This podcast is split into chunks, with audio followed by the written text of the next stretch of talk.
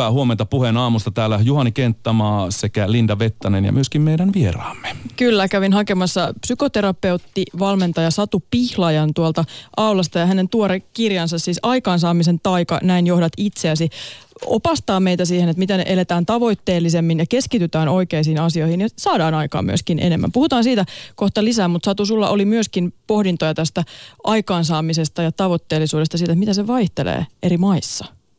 Joo. Tai suhtautumisesta siihen. Niin, kyllä mä ajattelen, että kulttuuri vaikuttaa hirveästi meihin, me ei aina sitä huomata edes.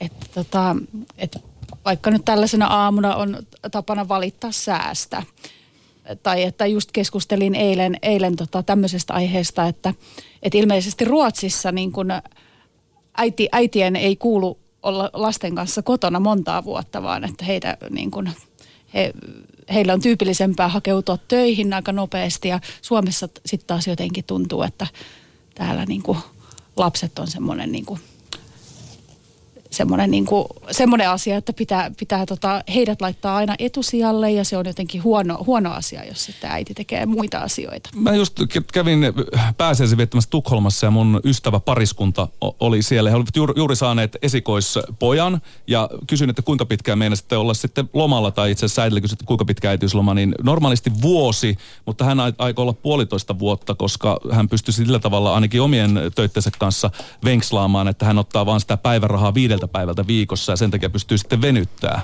Mutta että siellä on ainakin tämmöinen, mä en tiedä onko tämä sama mahdollisuus myös Suomessa, mutta Ruotsissa ainakin nyt on tämmöinen mahdollisuus pidentää tätä äitiysloma-aikaa. Että kyllä sielläkin ehkä niihin lapsiin samalla tavalla suhtaudutaan ja sen lomaa. Niin ja sitten oli sit pitkä tai lyhyt aika, mutta jotenkin musta tuntuu, että se eh, suhtautuminen siihen lasten hoitoon on myöskin jollain lailla erilaista. Että se, että meillä, meillä hoidetaan niitä lapsia, mutta se koetaan jotenkin raskaana se arjen pyörittäminen. Puhutaan tämmöisillä mielikuvilla kuin arjen myllyn raskaan, harmaan, painavan kiven pyörittäminen. Joo, ja kyllä ne sanat on aika voimakkaita niin kuin vaikuttamaan siihen, että minkälaisia mielikuvia meillä sitten tulee siitä. Prisma helvetti.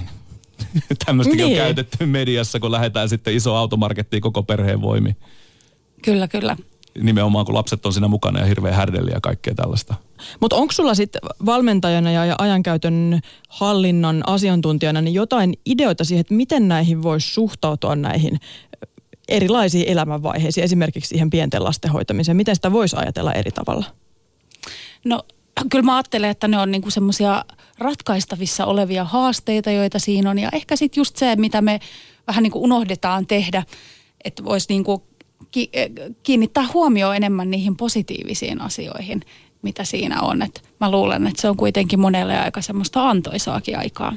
Niin eikö sä ole, Linda, aina puhunut, että arki on ystävä? Niin, että se on ihanaa, että sitä voi, niinku, sitä voi myös nauttia ja sen voi ottaa, ottaa hyvänä. Siis mä rakastan rutiineja, mä oon huomannut, että, että niistä on tosi paljon iloa elämässä myöskin. Että, että ne tuo monia hyviä asioita elämään myös.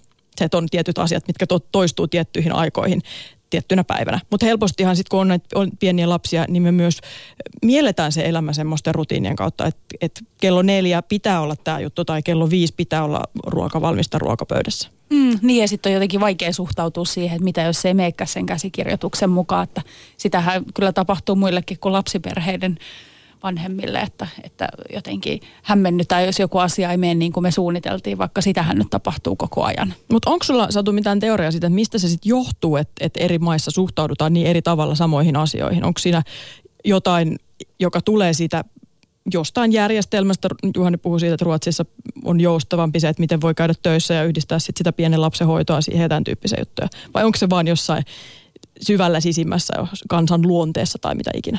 Niin mä ajattelen, että kyllä se siihen kulttuuriin liittyy, mutta siihen taas sit vaikuttaa tosiaan monet asiat.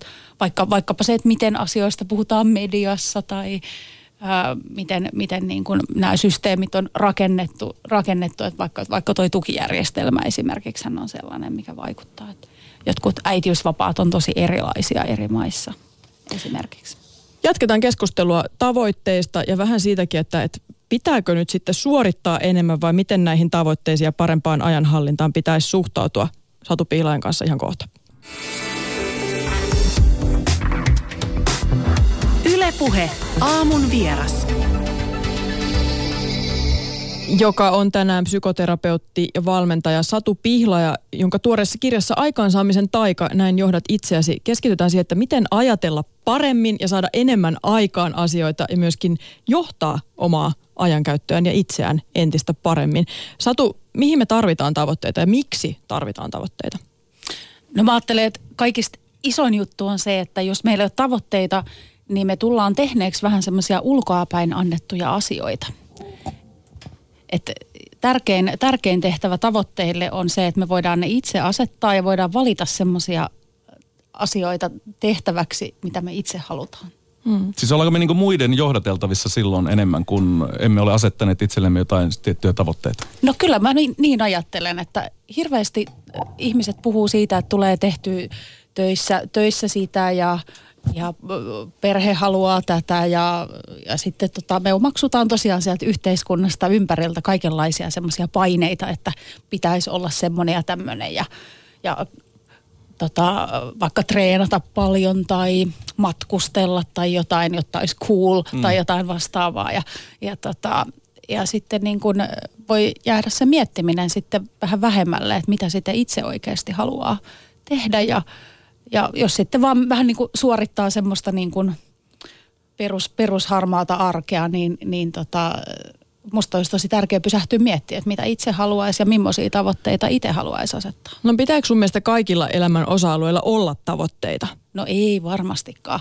Riippuu vähän, että millaiset on niin kuin, äh, jäänyt vähemmälle ikään kuin. Että kyllähän meillä aina jotkut asiat, monetkin elämänalueet varmaan pyörii ihan hyvin ilman mitään erityisiä tavoitteitakaan.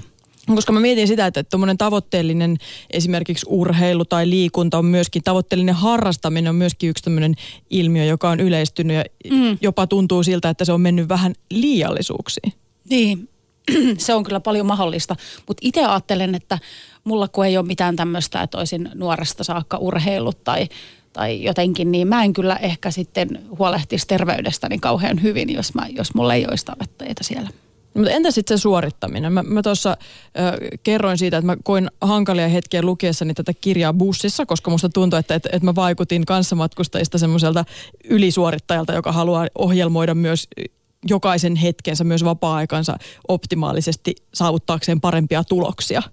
Kyllä, kyllä. Niin tota, miten sä näet tämän, tämän tavoitteellisuuden ja suorittamisen suhteen ja aikaansaamisen suhteen?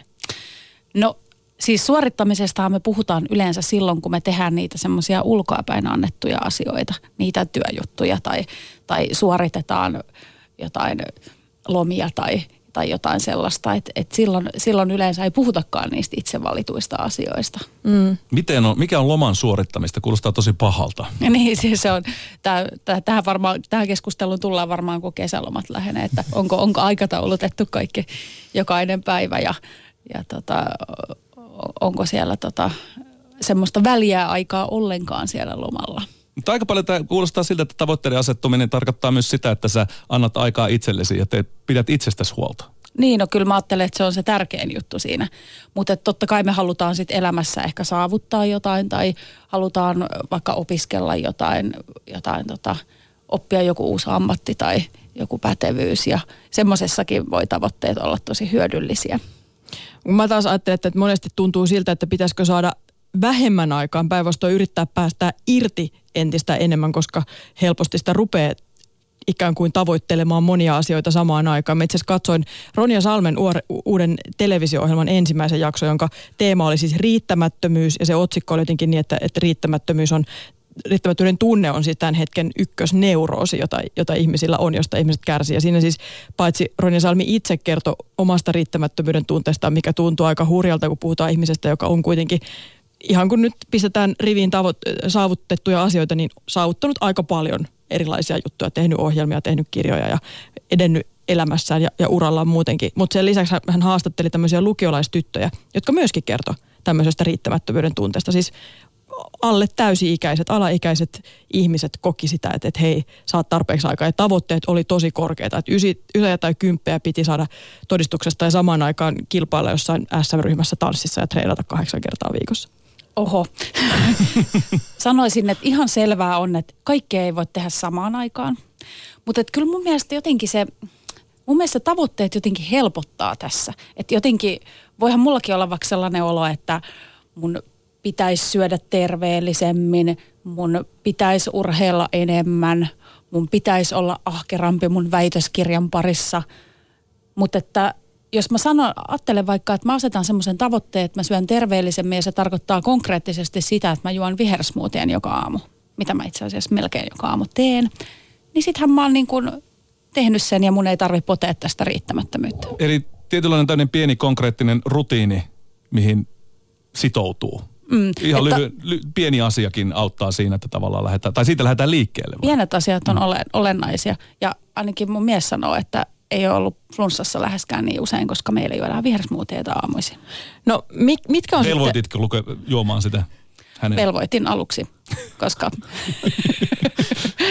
Mutta sitten rutiini Mutta kyllä hän joi sen ihan vapaaehtoisesti. Okay, joo, sori keskeytys tuli vaan tässä vielä. Toinen keskeytys, Ronja Salmen ohjelma on siis Yle Areenassa. Niin, sitä voi katsoa sieltä jo kaksi jaksoa tällä hetkellä siellä katsottavissa. Ö, mitkä on sitten Satu Piila suurimpia esteitä sille aikaansaamiselle ja, ja tehokkaalle ongelman ratkaisulle? Mistä ne löytyy, ne suurimmat esteet? No kyllä ne löytyy mielestä. Että tavallaan niin kuin, mistähän tätä nyt aloittaisi, niin monilla on semmoinen olo, että ei halua asettaa tavoitteita, että niistä tulee stressiä tai paineita. Mutta itse asiassa tavoitteethan niin kuin selkeyttää sitä, että mihin, millä tavalla johonkin ollaan menossa. Muutenhan se jää se semmoinen epämääräinen tunne, että pitäisi jotain enemmän, mutta et ei oikein tiedä mitä.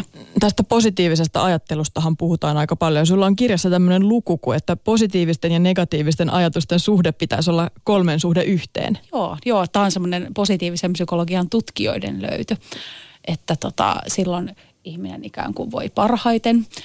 On tutkittu tämmöisiä tosi onnellisia ihmisiä ja tsekattu millä tavalla heillä tämä menee – että tavallaan niin kuin se ei ole meille kauhean niin kuin suosiollista, jos monet ajatukset on negatiivisia.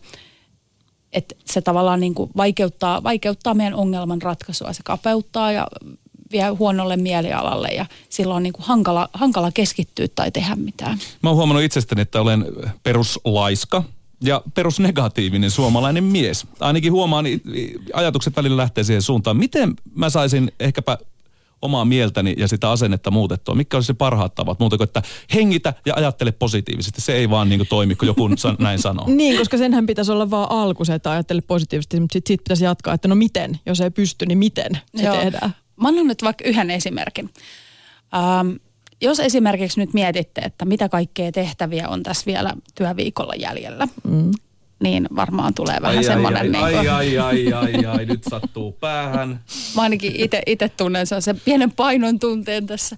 Mutta, mutta jos mietitte, että mitä kaikkea on jo saatu aikaan.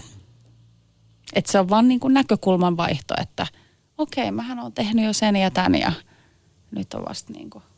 Niin, mä oon viikonloppuna ollut reissussa ja tavannut kavereita ja mä oon ollut yhden päivän töissä, nyt on toinen päivä töissä ja kyllähän tässä ollaan saatu juttuja aikaan. Joo, kyllä mä, niin kyllä mä tohon niin, se tuntuu ton. erilaiselta. Se paino nousee pois tuosta rinnalta heti, kun miettii sitä rinnan päältä.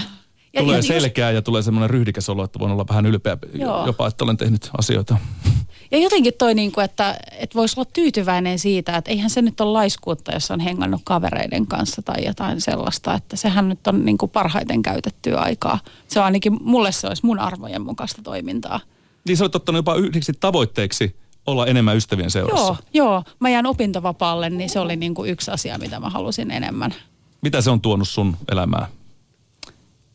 No, kyllähän se on aika ihanaa, kun voi jutella ihmisten kanssa ja nimenomaan niiden ihmisten kanssa, ketä niin kuin eniten haluaa tavata. Että, että tavallaan niin kuin, totta kai me tavataan töissäkin koko ajan ihmisiä ja niin kuin näin, mutta että sitten ne itse valitut ihmiset ja omat läheiset sitten on kuitenkin aika tärkeitä. Hmm. Miten sä muuten toteutit sitä sun tavoitetta? Mikä sun strategia siihen oli, että, että näitä ystäviä onnistutaan tapaamaan enemmän? Ei, ei mulla varmaan mitään semmoista spesiaalistrategiaa siinä ollut, mutta että kun oli vaan väljemmät aikataulut, niin se on helpompaa. Okei, okay, koska mä kävin siis sun työpajassa muutama viikko sitten, missä, Joo, missä siis Joo. esittelit vähän tätä kirjaa ja esittelit myös sitä ideaa tämän kirjan takana, mikä tässä kirjassa on. Siis, että, että asetetaan tavoitteita ja miten ne sitten tehdään. Ja, ja siinähän se iso juttu oli juurikin se ensimmäinen askel, että miten se sitten tehdään. Että piti miettiä tunnetta nyt ja tunnetta sitten, kun se tavoite on toteutettu. Tämä sama mielikuva juttu oli siinäkin. Joo, joo. Joo, mä ehkä mietin sitä vähän sillä, että, että millaista mun elämä sit on, kun se on sellaista, kun mä haluan. Joo. Niin kuin kokonaisuutena. Mä otin siis, siellä tehtäväksi saatiin ottaa tehdä, asettaa itselle joku tavoite ja se oli siis työelämään liittyvä tavoite mielellään tässä kohtaa. Ja oma tavoitteeni, mulla oli kaksi tavoitetta, toinen oli työelämä ja toinen oli vapaa-aika. Ja tavoitte, no niin, joo, joo, ja se oli, oma tavoite tässä työelämään liittyen oli se, että mietitään tämä työpäivän kulku ihan nollasta uudestaan, että miten päästään ikään kuin parhaaseen lopputulokseen ja miten pääsee itse tekemään niitä asioita, mitkä kokee tärkeimmiksi. Ja, ja sitä kautta mun ensimmäinen askel oli se, että, että lähtee muualle tekemään sitä työtä, kun on, on, on vapaa työ, että miten sitä sitten tehdään. No menee tuulettamaan aivoja johonkin muualle ja sitten oli ensimmäinen askel, että no miten se sitten järjestetään, että rutiinit on sellaiset, että, että pystyy mm. häipymään esimerkiksi tältä paikalta. Se oli yksi askel. Ja sitten siihen liittyy myös mun toinen tavoite, joka oli se, että mä haluaisin käydä enemmän äh, kulttuurielämyksissä ja Joo. Äh, käydä, asetin itselleni tavoitteen käydä enemmän näyttelyissä, joka, no pari kertaa kuussa oli tämä mun kunnianhimoinen tavoite. Joo. Käydä katsomassa joku näyttely. Ja siihen liittyy myöskin tämä työpaikalta poistuminen ja työpaikan valitseminen sen niin kuin, tavoitteen mukaan. Ja koska mulla on siis pieniä lapsia, niin mulle paras systeemi oli se, että, että kun mä olen täältä pois täältä työpaikalta, niin sitten matkalla työpaikalta kotiin mä pystyn käydä katsomassa jotain näyttelyelämystä. Joo taideelämystä. Joo, mahtava suunnitelma. Joo. Että sä halusit ruveta tekemään tällaisia unelmatyöpäiviä itsellesi. Joo. Tai semmoisia niin mieluisia, mieluisia päiviä ja sitten nämä kulttuurielämykset osaksi Joo. Arkea. Miltä se kuulostaa? Millaisia tavoitteita? Niin siis, jos nämä on sulle mieluisia, niin ne on sitten varmaan tosi hyviä. Et tietysti meillä on, meillä on kaikilla vähän niin kuin eri tilanne ja me halutaan eri asioita. Että tärkeintä, että ne on itselle niin kuin sellaisia hyviä, eikä semmoisia, että sä haluat nyt vaan postata sitten Instaan, että sä oot ollut näyttelyssä. Niin, tämäkin on nyt suoritettu tämä homma. Joo. En kertonut kenellekään niistä itse asiassa. No niin. Puheaamun vieraana siis psykoterapeutti Satu Pihla. Ja miten Linda sinä nyt näissä omissa äh, tota, tavoitteissa onnistuit? No onnistuin puolittain. Et tässä on nyt kolme viikkoa mennyt ja Joo. mä oon vissiin parina päivänä käynyt jossain muualla istumassa tekemässä töitä, ottanut ihan koneen mukaan ja sitten kerran on käynyt katsomassa yhden näyttelyn tässä ajassa. Et, et tavallaan ollaan ihan niin kuin suurin piirtein Joo, tavoitteessa. Hassua, että sä sanot, että puolittain, vaikka sä, sähän oot oikeastaan onnistunut ihan niin kuin laskennallisesti, sataprosenttisesti. Kun eihän nyt kolmes viikossa vielä tarvii olla kuin se yksi näyttely. No niin, totta. Se on Joo. kahden viikon. Tässä on myös tämä näkökulma, huomaatko nyt? että ajatteleksä, sä, että sitä, missä sä on... Niin, että ajatteleksä sitä, missä sä onnistuit, vai jääkö sä miettimään sitä, että sä olisit voinut tehdä vielä enemmänkin? Hmm. Hmm. Mutta jotenkin se tuntui hankalalta. Se, mä olisin halunnut ehkä tehdä sitä useamminkin, mutta se tuntui hankalalta, kun piti suunnitella aina päivä etukäteen. Kyllä, ja kyllä se taas tuntui tylsältä, että et aina pitäisi olla niin tarkasti siinä Joo. minuuttiaikataulussa, tuntiaikataulussa kiinni. Et voisiko sitä olla vähän silleen niin kuin itselleen niin kuin lempeä ja myötätuntoinen siinä kohtaa, että okei, aina ei jaksa suunnitella niin tarkkaan. Hmm. Mutta aina tulee seuraava viikko ja Satu Pihla, mikä on hyvä tavoite? Mistä kannattaa, että pienestä kannattaa lähteä liikkeelle, mutta että miten sen sitten laajentaa vaikkapa viiden vuoden päähän? Kannattaako edes miettiä, että olen viiden vuoden päästä sitten filosofian tohtori? Joo, kannattaa. Tämä on vähän kahtalainen asia tämä tavoite, että tavallaan se niin kuin lopullinen tavoite voi olla vaikka kuinka korkealla. Ne on itse asiassa ne tutkijat kumonnut sen, että pitäisi olla vaan semmoisia pieniä saavutettavissa olevia tavoitteita. Että itse asiassa korkeammat tavoitteet on hyviä sen takia, että me tehdään paljon enemmän töitä, jos tavoitteet on korkealla. Mutta sen sijaan ne päivittäiset jutut, mitä me tehdään, ja ne viikoittaiset jutut, niin niiden kannattaa olla semmoisia pieniä – ja niistä, niiden, niiden kohdalla kannattaa miettiä, että miten niistä tekisi niin kuin mahdollisimman houkuttelevia ja miten ne toteuttaisi mahdollisimman mukavasti. Eli Tähän on liikunnassa jo vanha juttu, että, että kannattaa ottaa semmoinen laji, mikä on itselle mahdollisimman mukava, niin sitten on liikunta on kivaa. Niin sulla oli tämmöinen ajatus, että toteut, edistää tätä omaa tavoitettaan päivittäin, oli sitten 15 minuuttia lukemista tai viisi uutta jonkun kielen sanaa, tai mikä oli kiinnostava tietotyöläisvinkki, niin kolme tavoitetta jokaiselle päivälle. Joo, joo että tavallaan kun mehän monet eletään esimerkiksi tämmöisessä tilanteessa, että meillä on kaiken näköisiä juttuja meneillään ja kotona, kotona sitä ja suunnitellaan vähän jotain remontteja vaikka kotona ja sitten töissä on useampi projekti meneillään, niin, niin tota, sitten kun siitä kaauksessa saattaa tulla vähän sellainen olo, että ei saa oikein mistään kiinni, niin sit voi valita, että, että tota, mä edistän näitä kolme asiaa tänään. Sitten on paljon helpompi aloittaa, kun tietää, kun on vähän niin kuin päättänyt, että mistä aloittaa. Niin, siis tämä aloittamisen kynnys, sehän se on, sehän on se valtavin kynnys. Me mentiin heti tähän. Niin, no mutta... The grand question. Mm, se Miten sä- ensimmäinen askel, mistä säkin puhut. Miten sä, mi- minkä ohjeen sanat siihen, että sitten kun sä oot pohtinut ja miettinyt omat tavoitteet, että sä pääset siihen konkreettiin, miten sen kynnyksen yli pääsee hyppäämään? Niin, Tai löytää tikapuut siihen. Niin, sekin on, sekin on toi mieli, että kannattaa vähän tutkailla, että minkälainen niin kuin mielikuva itsellä on, kun aloittaa. Että, että mäkin huomaan ton väitöskirjan kanssa aina käy silleen, että sit mä istun sen ääressä ja se tuntuu ihan valtavalta urakalta ja sitten mun olo on sellainen niin kuin vähän raskas ja sitten jotenkin, että, että tota, joo, näin ei kyllä kannattaisi varmaan ajatella tässä vaiheessa. Että, että tota, tavallaan niin kuin just se, mitä me aina tehdään tavoitteissa, että me pilkotaan pieniksi palasiksi, että, että mikä on se ensimmäinen juttu, minkä mä teen ja se voi olla joku pieni, minkä tekee niin kuin puolessa tunnissa tai vartissa ja, ja tota, tavallaan vähän niin kuin helpottaa sitä omaa suhtautumistaan. Tämä on kiinnostava tämä, jos miettii näitä epäonnistumisia, koska se on tietysti yksi syy, minkä takia lopulta on toteuttamatta omia tavoitteitaan, koska pelkää sitä, että ne ei toteudu kuitenkaan. Niin, niin, ja jos näihin epäonnistumisiin myöskin palaa kerta toisensa jälkeen, siis menneisiin epäonnistumisiin, niin tavallaan tulee myös harjoitelleeksi sitä epäonnistumista vahingossa sen sijaan, että harjoittelisi onnistumista. Joo, tuolla urheilun puolella on tosi kiinnostavaa, kun nämä huippuurheilijathan on saanut tästä mielen, mielen valmentamisesta nauttia jo vähän pidempään, kun me ehkä muut, muut ihmiset ollaan oltu tietoisia, niin niin tota, hehän ei suinkaan harjoittele mielessään tällaisia epäonnistumisia, että ehkä joku suoritus käydään läpi kertaalleen, mutta sitten siihen ei enää palata. Että miel- urheilijoiden mielikuvaharjoitteluhan on sitä, että he miettii sitä, että miten se suoritus menee hienosti. Että et ei ne ajattele silleen, että ai vitsi, tuommoinen maratonikin tuossa edessä, että kylläpä on rankka matka. Ei, ei semmoisella fiiliksellä lähetä niin kuin mihinkään kisamatkoille, että, että se on niin kuin ihan, he ajattelee, että tämä menee helposti ja vaivattomasti ja, ja mä tuun suoriutua tässä niin kuin mä, mä tuun olemaan paras. Eikö tämä hiihtäjä, mestari Iivo, Niskanen, Niskanen. Niin, niin, puhui tästä myös, että hän niin kuin ajatteli jo ihan pienestä saakka, että hänestä tulee olympiavoittaja. Niin ja varmasti tämmöisessä huippurheilussa, kun se on, fysiikka on kaikilla melkein yhtä kova, niin sitten kaik, lop, lopulta se, se korvien väli on varmaan se juttu, jolla sitten ratkaistaan niitä Se on mitaleita. nimenomaan näin. Mm. Mutta korvien väli saattaa olla tietotyöläisillä aika sumussa ja semmoinen kokemus kiireestä ja kaauksesta on arkipäivää aika monille. Niin, Kyllä. Niin tietysti se, että, että no sun kirjassa on näitä paljonkin näitä esimerkkejä, että miten ö, ihmiset on sitten päässyt eroon erilaisista tämmöistä tuntemuksista, että tämä työpaikka rajoittaa mua tai työpaikalla vaaditaan musta jotenkin kauhean paljon. Se oli ihana esimerkki se sun yksi asiakas, joka, asiakas, joka koki painetta töissä ja sitten kehitette mielikuvan, jossa hän vaan mitään sanomatta poistuisi työpaikaltaan.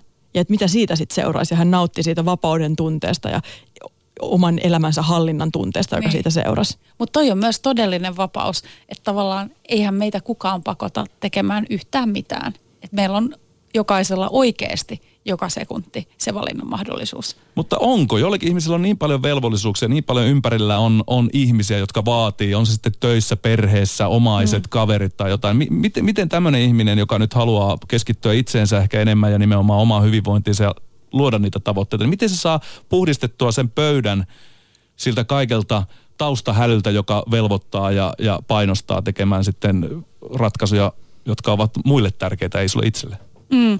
Siis silloin, jos on tullut keränneeksi itselleen paljon velvoitteita, niin sitten varmaan kannattaa just aloittaa siitä pienestä, että ottaa sen oman hetken ja, ja varaa itselleen vaikka jonkun tietyn ajan ja silloin ei ole, ei ole muiden ö, palveluksessa millään tavalla. Että, Puhelin kiinni ja... niin. Mutta et, mut et kyllä se niinku, meillä, meillä kaikilla on paljon enemmän vapautta kuin mitä me ajatellaan. Et ne on kuitenkin, me aina itse suostutaan niihin vastuisiin tai velvollisuuksiin jollain tavalla. Ja aina on myös ol- olemassa se vaihtoehto, että joskus ei suostu. Totta kai siitä sit voi seurata se, että kaikki ei tykkää niistä asioista, mitä sitten itse valitsee tehdä. Mutta ehkä semmoista, niin kuin me usein pelätään vähän niin kuin omia tunteita, että sitten tulee syyllisyyttä tai, tai jotenkin hankala olo. Ja hirveästi pitää tehdä kaikkea, ettei vaan tulisi syyllinen olo. Ja sitten kun omat tunteet nyt on kuitenkin ihan semmoinen perusjuttu, mitä voisi opetella vaikka niin kuin kestämäänkin, että kaikenlaisia tunteita tulee. Ja Se on ihan syyllisyyskin on ihan ok vai? Niin, se on ihan normaalia, että tulee tunteita. Myös negatiivisia tunteita.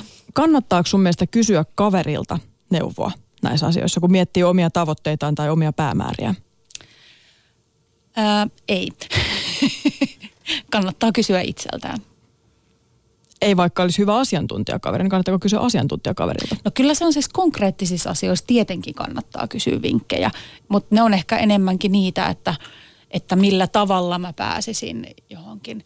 Mä, mä oon kyllä kysy- kysynyt tosi paljon neuvoa mun kavereilta ja pallotellut heidän kanssa vaikka minkälaisia ideoita, että siinä mielessä joo. Mutta mikä ehkä- siinä on vaarana sitten? niin mä, mä ajattelen, että muilla on yleensä meille kaikki hyviä neuvoja. Ja he katsoo sitä asiaa kuitenkin vain omasta näkökulmastaan. Tai, tai ehkä he yrittää katsoa sitä asiaa meidän näkökulmasta. Mutta kun kellään muullahan ei ole sitä tietoa meistä itsestä, mitä, mitä meillä niin on. Nykyään puhutaan paljon vaikka intuitiosta ja siitä, että meillä on paljon niin kuin asioita vähän niin kuin piilossa meissä. Ja ne ei niin kuin näy sitten välttämättä niin kuin ulospäin sillä tavalla. Mutta niihin voisit itse saada vähän kosketusta, kun pysähtyy kuuntelee. Niin ja harva kaveri oikeastaan täräyttää se totuuden suoraan. Niin, Vaikka olisi kuinka on- hyväkin kaveri, niin voi olla kuitenkin sellainen filtteri, että no, että sä oot ihan ok, ei sulla ole mitään hätää tässä elämäntilanteessa, vaikka niin kuin sisin huutaa, että nyt pitää kaikki muuttaa. Teen nyt jotain. Puheen aamussa on siis vieraana psykoterapeutti, valmentaja Satu Pihla ja, ja sun kirjassa, sun tuoreessa kirjassa on muutama juttu, joita meidän kuulemma pitäisi harjoitella enemmän. Aika selkeät asiat. Ein sanominen ja avun pyytäminen. Joo, kyllä. Et jotenkin niin kuin, mä tartun heti tuon avun pyytämiseen, kun se on meille suomalaisille vissiin aika vaikeeta. Et, ja- tarvi auttaa. Niin nimenomaan, Kyllä ei pärjää. tarvitse auttaa. Että tota, et jotenkin niin kuin, me jotenkin kuvitellaan, että asiat tehdään niin kuin yksin. Mm. Mutta eihän se pidä oikeasti paikkaansa. Mä niin kuin kirjoitin tuota kirjan kiitospuhettakin, siellä on monta sivua tekstiä ja eikä sinne edes tullut mainittua niin kuin kaikki, että, että ketkä kaikki on osallistunut mun kirjan kirjoittamiseen jollain tavalla. Mm. Mikä siinä on niin vaikea? Mä en oikein tiedä, että mistä se tulee se meidän itsensä pärjäämisen kulttuuri. Tässä olisi kyllä nyt jonkun kulttuuriasiantuntijan paikka mun mielestä, mutta meillä on sellainen vahvasti, että pitää pärjätä ja No anna vinkit, miten se tehdään hyvin? Miten pyydetään apua silloin, kun sitä oikeasti kannattaa pyytää? Öö, no ensinnäkin tietenkin kannattaa miettiä, että mitä, mitä apua tarvitsisi, mi- mikä, mikä olisi nyt siinä kohtaa tärkeää. Ja sitten tota, tietysti aina, jos on vaikka semmoinen asia, että, että tarvii jotain vinkkiä tai jo- joku lukisi jonkun tekstin vaikka läpi ja kommentoisi, niin kannattaa silleen niin kuin hyvissä ajoin kysyä, että tota, ei silleen viime tingassa. Että tavallaan osoittaa, että arvostaa sitä toisen aikaa. Kysyä ihan suoraan. Joo, ihan suoraan. Että, Hei, mulla on mulla on tilanne. tämmöinen tilanne ja tota, että pystyisit sä auttaa, arvostaisin sitä todella.